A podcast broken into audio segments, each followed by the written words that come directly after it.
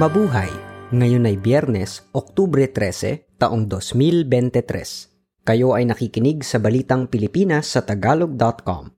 Sa ating pangunahing balita, 2 Pilipino patay sa giyera sa Israel.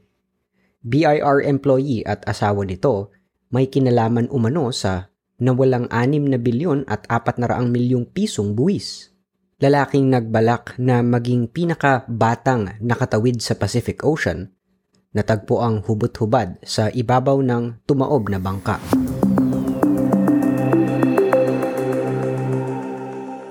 Dalawang Pilipino ang nasawi sa patuloy na labanan sa pagitan ng Israel at Hamas. Ayon sa Philippine Embassy sa Israel, ang isa sa nasawi ay ang caregiver na si Paul Vincent Castelvi, 42 taong gulang na taga Pampanga. Ang isa pa ay 33 taong gulang na babae mula sa Pangasinan na nagtrabaho sa Israel ng 6 na taon. Ayon naman kay Deputy Mayor Flor Hassan Nahum ng Jerusalem, isang Pilipinong nurse na nangangalang Angeline ang namatay nang piliin nitong manatili sa tabi ng kanyang inaalagang matandang pasyente nang dumating ang Hamas sa kanilang bahay. Samantala, isa pang labi ng hindi pa nakikilala na posibleng Pilipino. 3 pang mga Pilipino ang nawawala.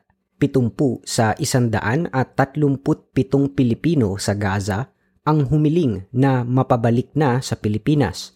Subalit hindi pa sila mapauwi dahil hinarangan ang Gaza.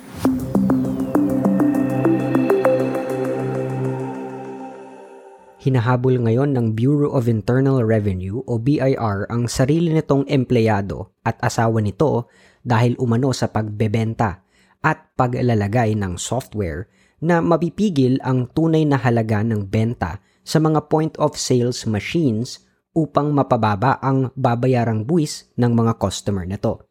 Ang halaga ng benta na hindi na i-record dahil sa illegal na gawaing ito ay umabot umano ng 6 na bilyon at 400 milyong piso sa 4 pa lamang na customer ng nasabing software provider. Nagharap na ng reklamo si BIR Commissioner Romeo Lumaguy Jr. sa Department of Justice laban sa isang software provider na nakabase sa Legaspi na pag-aari ng asawa ng isang empleyado ng BIR. Ang asawang babae ang nag-iisang may-ari ng software provider, samantalang ang lalaki naman na nagtatrabaho sa BIR Legaspi ang siya umanong naglalagay ng software. Ang empleyadong ito ay natanggal na sa trabaho.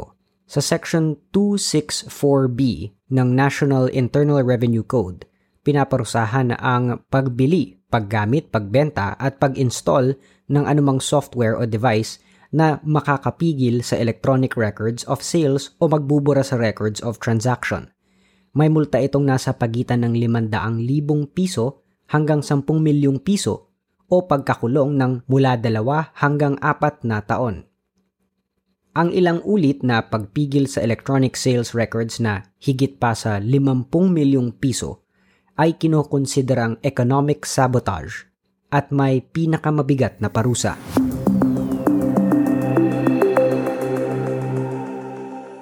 Tumaas na naman ang singil sa kuryente ng Manila Electric Company o Meralco sa 2 sunod na buwan dahil sa mas mataas na generation at transmission charges.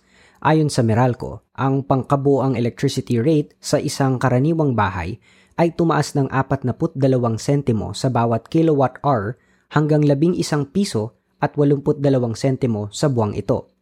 Mula sa 11 piso at 40 sentimo per kilowatt hour noong Setyembre. Ang pagtataas ay nagbunsod ng pag-akyat ng 84 na piso sa kabuuang electricity bill ng mga residential customers na kumukonsumo ng 200 kilowatts per hour. 126 na piso naman ang itinaas sa kumukonsumo ng 300 kilowatts per hour.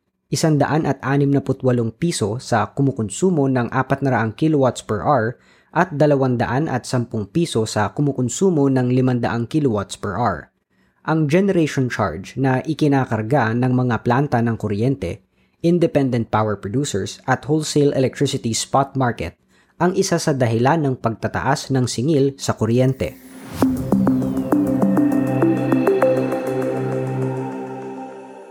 Pinigilan ng Sugar Regulatory Administration o SRA ang pagpapalabas ng inangkat na asukal sa merkado Nagdesisyon ang SRA makaraang ang proseso ng asukal mula sa tanim ay bumagsak mula 3,000 piso tungong 2,500 hanggang 2,700 kada bag. Ang rason ng pagbagsak ng presyo ay dahil sa sobra ng supply na naging malaking problema para sa mga magsasaka. Sa ilalim ng Sugar Order No. 7, pinayagan ang importasyon ng 150,000 metriko tonelada ng asukal para sa 2022-2023 crop year.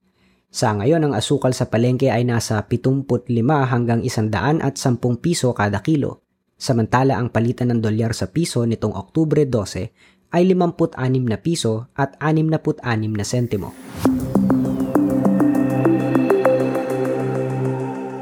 Inihayag ng Department of Science and Technology o DOST na naaapektuhan ng data link ang kanilang One Expert Portal, isang compromised account ang maaaring nagamit para ma-access ang site. Naaayos naman agad ng DOST ang problema, subalit may umikot na data online na naglalaman ng isinapubliko ng listahan ng pangalan ng mga technical experts, ang kanilang email address, at mga users na kasama ang kanilang email address. Bagaman at ang insidente ay nakakabahala para sa mga apektadong individual at sa publiko, sinabi ng DOST na wala namang sensitibong personal na impormasyon na nakompromiso. Una rito ay naapektuhan ng data breach ang Philippine Health Insurance Corporation at ang Philippine Statistics Authority.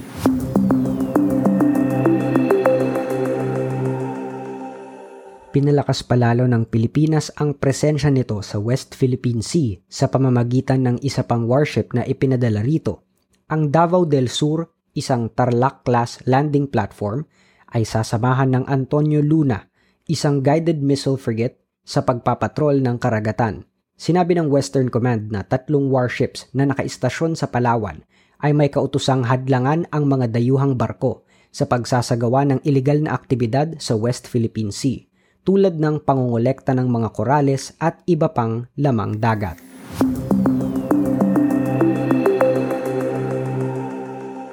Sa trending na balita online, ang post sa Facebook ng isang teacher sa Pangasinan noong Teacher's Day ay umani na ng 54,000 reaksyon at 10,000 shares. Ito ay makaraang i-post ni Teacher Luisa Casuga Conmigo ang ibinigay sa kanyang regalo ng kanyang estudyanteng si Jeric. Sa halip kasi na bulaklak, isang bungkos ng saluyot ang ibinigay ni Jeric sa kanyang guro. Sinabi ng guro na nahiya pa ang kanyang estudyante dahil hindi ito nakabili ng rosas o tsokolate para sa kanyang guro bilang selebrasyon ng World Teacher's Day. Pero sabi ni Teacher Luisa, ito ang pinakamagandang regalong natanggap niya. Sinabi niya kay Jeric na kahit wala namang regalo ay okay lang sa kanya. Subalit ang pagbibigay ng saluyot ay nagpapatunay na gusto ng estudyante na laging malusog ang kanyang teacher.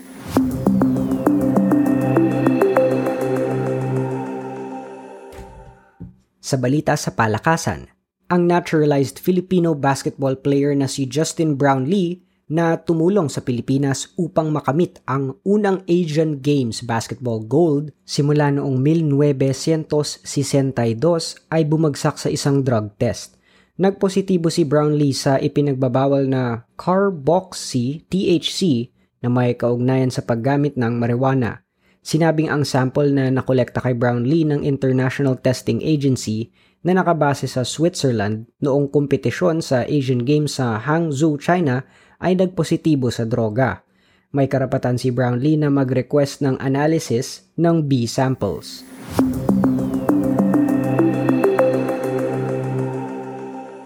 Sa balitang showbiz, lalo pang lumalawak ang mga tagasunod ni Heart Evangelista makaraan ang kanyang paglabas sa mga pangunahing international fashion events. Ngayong Oktubre, si Heart ang nasa digital cover ng Harper's Bazaar Indonesia. Sa pagbisita ni Heart sa Indonesia, nag-photoshoot siya sa bazaar at nakapanayam tungkol sa kanyang mga karanasan sa buhay at ang kanyang pagkahilig sa fashion. Si Evangelista rin ang naging cover sa August issue ng fashion magazine na Icon ng Singapore, kung saan tinawag siyang Fashion Queen.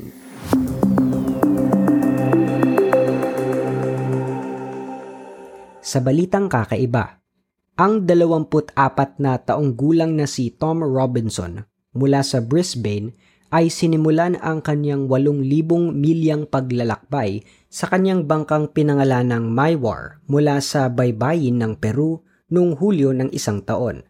Dapat sana ay darating siya sa Cairns, Australia sa Desyembre. Pero nang nasa Pacific Islands of Vanuatu na siya, bigla niyang pinaaktibo ang kanyang pantawag ng tulong.